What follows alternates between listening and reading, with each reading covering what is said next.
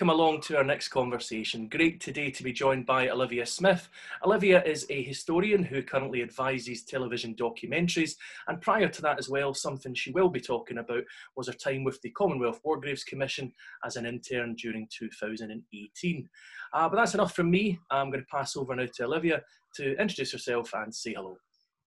Hi, Paul. Yeah, thank you so much for having me on. This is really exciting. Um, yeah, so right now I'm basically a public historian working in TV. It's a fantastic project to be working on. I feel like for me, definitely, we'll touch on it a bit later on, project-based work is very much suited for me. Um, so it's fantastic to be working on what I class as quite an educational project for everyone.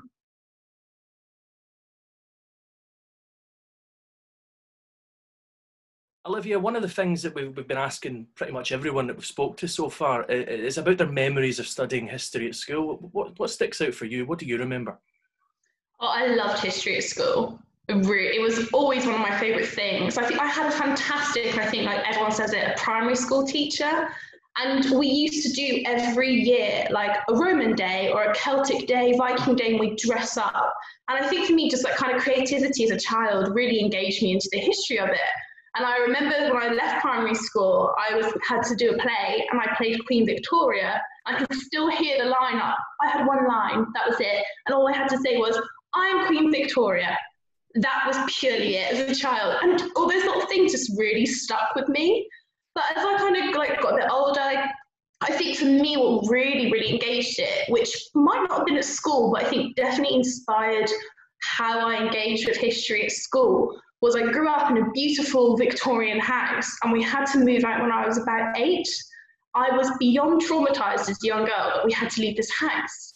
And so from a young age, I then went and just conducted so much research on the house. And back then, that was the old PCs. Google was barely existing.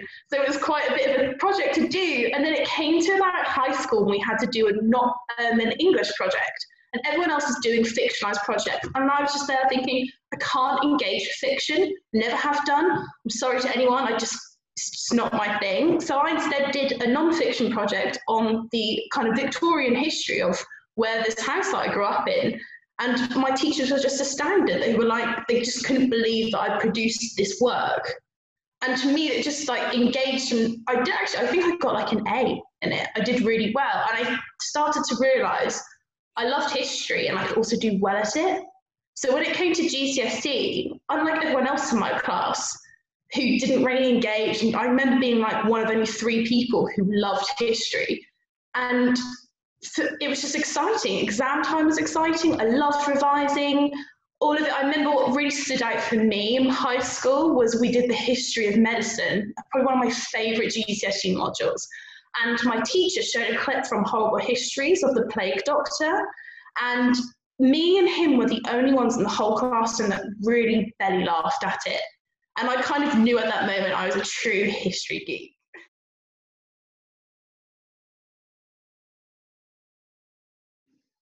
During 2018, uh, you were one of the interns for the Commonwealth War Graves Commission. Um, now, that's interesting that you're there essentially at the end of the, the centenary period for the First World War. But tell, tell us about that. What was that experience like? It was honestly one of the best experiences I've had so far. I feel so lucky to have been one of the interns. Um, I was actually going out to the battlefields before with the Western Front Association. A lovely chap called Andy Tonge was so kind and kind of took me under his wing and showed me around Ypres. And I was out with him for the armistice um, in 2017. And we were at the Menin Gate and he introduced me to some interns there. And afterwards, I rang my dad up and I was like, I'm going to be one of them, I'm determined of it. And so I then applied for the internship. I found out, I think actually a couple of days before Christmas in 2017, that I got the interview. And so we then went in January for the group interview. So they've narrowed down from like, I think it was 120 people you narrow down to 40, and that 40 were in a big interview room. And then they kind of go, right, here are commissioners, and you've got all the head commissioners there, um, the historians, and it's basically they went, sell yourselves. So in this room, and like little nervous me had to go off and just introduce loads of people. Luckily, two of the historians, Max and Glenn, knew my dissertation supervisor really well. So I kind of had a bit of a conversation started with them. And then after that, the morning, you go into like a group interview in the afternoon. And my group interview, I was with Victoria Wallace. So I was very nervous to have the Director General kind of doing our interview, and she was sat next to me as well. And I saw she had like a piece of paper and she's making these notes. I couldn't decode her notes. That's all to figure out what she's doing.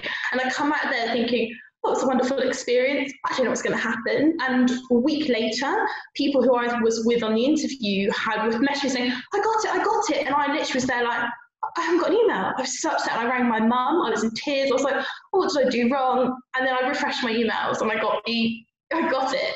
And I couldn't believe my luck and I was then tears of joy. Um, it was fantastic we went out in July. It was when we had that really, really hot heat wave. So our first two weeks when we moved there, because all the interns live together in Arras um, for two weeks, and then you do your training. Uh, so we spent like days in the Somme, days in Ypres, and it was just fantastic. But so ridiculously hot at the same time. And after that, then they kind of the Belgian lot go over to Ypres, and then the France lot we all stayed and lived in Arras together. And was phenomenal. And to start out, it was a bit daunting. I mean, a lot of us, some of them didn't know the histories because the commission wanted people who are more approachable to the everyday public because obviously you're a representative for the commission you're in a public facing role um, the history came second but we had fantastic teachers for our training and it was really exciting to kind of the first time I we were all on site together was for the RBL one um, a pilgrimage, the 90 years pilgrimage. So we had hundreds and hundreds of people coming through, and it was testing our knowledge of these people asking questions, and it was a really good thing to be kind of thrown in the deep end for. And that set us up for the rest of the summer. We had the most beautiful weather because every day we were outside at TFL. And I just, the people you engaged with, we all said with every single day was never the same at all. You'd have school groups. So one day you could be you know, talking to a lovely couple and you're helping them find a great, great aunt, uncle on the memorial. And then the next day, you've got a bunch of 40 school kids there. And I used to be a bit naughty, and the head gardener would tell me off because at the bottom of Thiepval, there's the old German front line, the trenches there that you can go in. So if I had school kids and I'd just kind of go, come with me, and I'd start my tours in the trenches there and to kind of give them a contextualization of where they are and why the memorial was significant. And the head gardener kind of always used to give me a look and go, you shouldn't be doing that. And I used to think it's for their experience. I think because I used to do hospitality and you always taught the guest is always right. And I think I very much brought that mentality to, you know, the visitors are always right. You want to give them the best experience. So, other than just school kids or lovely families who you'd meet all the time, I was really lucky, I think, in terms of my public engagement to meet other historical organisations on the Somme as well. So, I made, after our first two weeks of training, I pretty much thought, I can't be living here like an Arras the Somme was quite far away. You couldn't get a bus. You couldn't really get a train either. And I went back home in a day, got my car, and brought it back. And I still say it's one of the best things I did. And on one of my first days off my own, I poodled down to Hawthorn Crater. And that's where I met, at that time, all the archaeologists were there. Everyone was excavating. They were um, doing the historical kind of foundations for the crater. And um, I then went into Thiepval Wood after meeting all these people. And some of the guys recognized me because of my intern boots. They gave me the best walking shoes that you could imagine. And I then got invited after I described this to my mum in a text to kind of joke with her. I went, Hi, mum, I've just met some men in the woods and I'm now going down some tunnels with them. And left it at that. She wasn't impressed. But and I went down to Boson Court tunnels with them, and it was the most phenomenal kind of experience because I just kind of put myself out there a bit publicly with the history, and I learned so much from all of them one single day. And still now I'm very much connected with the Hawthorn Crater lot as well. Um, I was very lucky as well as an intern to kind of work with, I'm a big rugby fan, as I believe you are as well, Paul. Um, work with a charity called Rugby for Heroes. So on the Thiepval Memorial, I think there was about nine international rugby players on there. And I managed through Twitter to work with the memorial and get Mike Tindall and his rugby lot to come out to Thiepval, a part of their charity cycle ride, where they bike from Twickenham to Compiègne. And they came and visited us. And that was really another fantastic project to be a part of because it applied the history of the First World War to kind of a bit of a passion and a different area for me. So any time I then had rugby fans who'd come out, and especially kids, I found it was a really unique way to engage them and to kind of like tap into people's interests as well. Um, but with the centenary, we were so lucky to have so many different events come to memorial. In terms of like bands, it was so odd. We were always really, really excited by bands because it was something really different. You'd hear the music and you'd be like, oh, they're coming. So it was a lovely event to be a part of. And on one occasion, I remember we had all these bands there and we were really like, oh, what a lovely day to find out we were so you know, engaged with these people. We didn't even realize that Peter Jackson was on the memorial. We completely ignored him. And I think that was always a bit of a, oh, gripe for us all. Um, and one of my, I think my favourite moments was I walked onto the, twice actually, walked onto the memorial thinking, what's that noise? And in one of the archways, a man had just set up a chair and he was sat there playing cello. And that was just, and it echoes through that memorial and it was an incredible, poignant moment. And the same with a, a school, a bunch of school kids come and set up their own orchestra. And you just, it just took you by surprise because the music was so poignant and you just found yourselves looking up this memorial. And people always ask how do you deal with your emotions? And you do get to a point where you're kind of like repeating your tours and repeating your content. A lot that you blur out the emotions but those kind of with the music and just that brings you down back into the memorial. And God, some of us girls, and I know the boys did as well, we all just had a good cry because it, we were constantly said surrounded by death in that essence. And you knew what an important job we were doing in terms of keeping their memories alive and really kind of providing this education, especially for the next generation.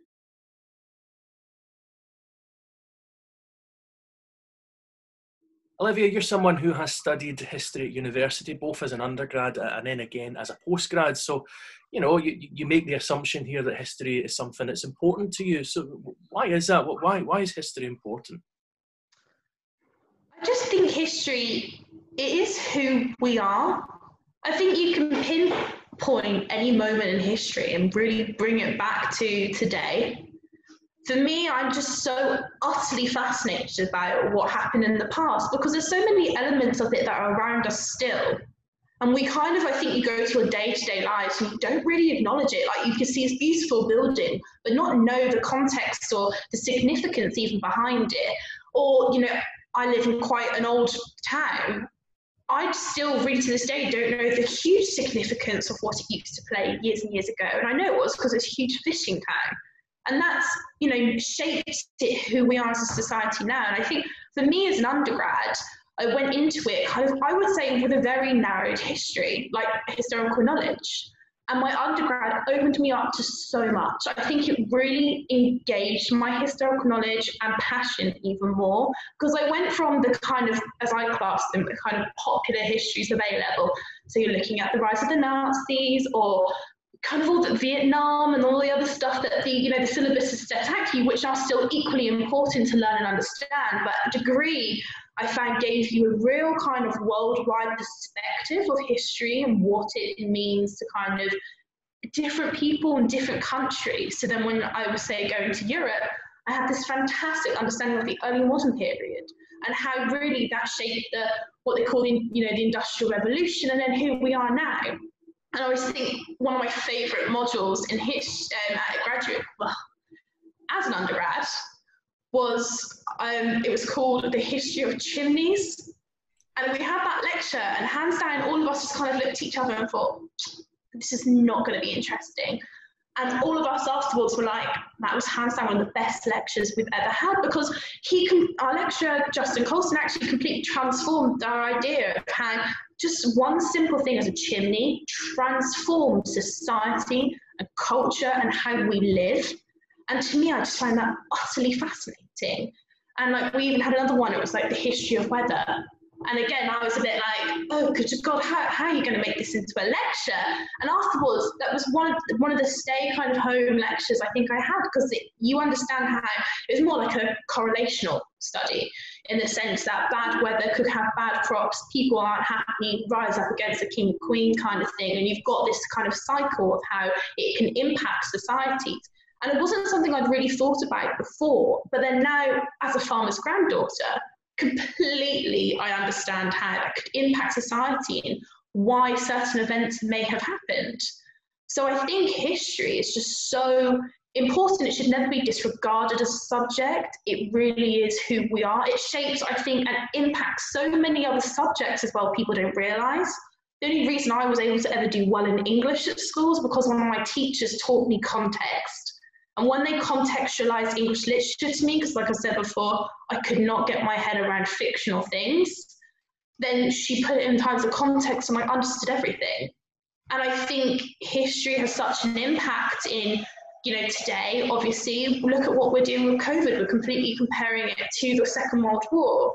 If that didn't have Second World War happen, what would we be comparing it to? It's in terms of understanding today, and I think that's why it's so poignant.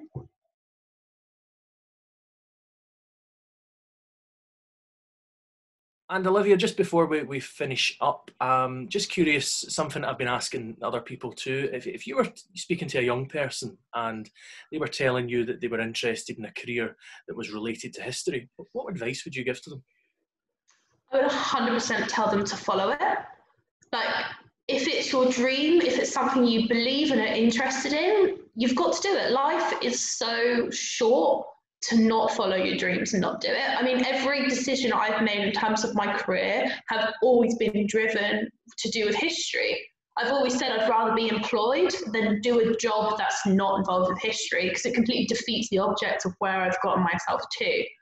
I think I would say to them just to be like, you've got to work hard, obviously, because hard work will pay off in the end and you will see results. And it'll be exciting because if you're so interested in a subject, you'll, and if you take it to higher education, you'll meet different people, you'll meet, learn different topics, which might take you off on different tangents what you expected, but it's exciting. Any opportunity I think that could come, you've got to go and take it. You've got to search for it because it won't be, you know, given to you at all. History is a very niche kind of career base people aren't offering out jobs, you really have to go and hunt for them.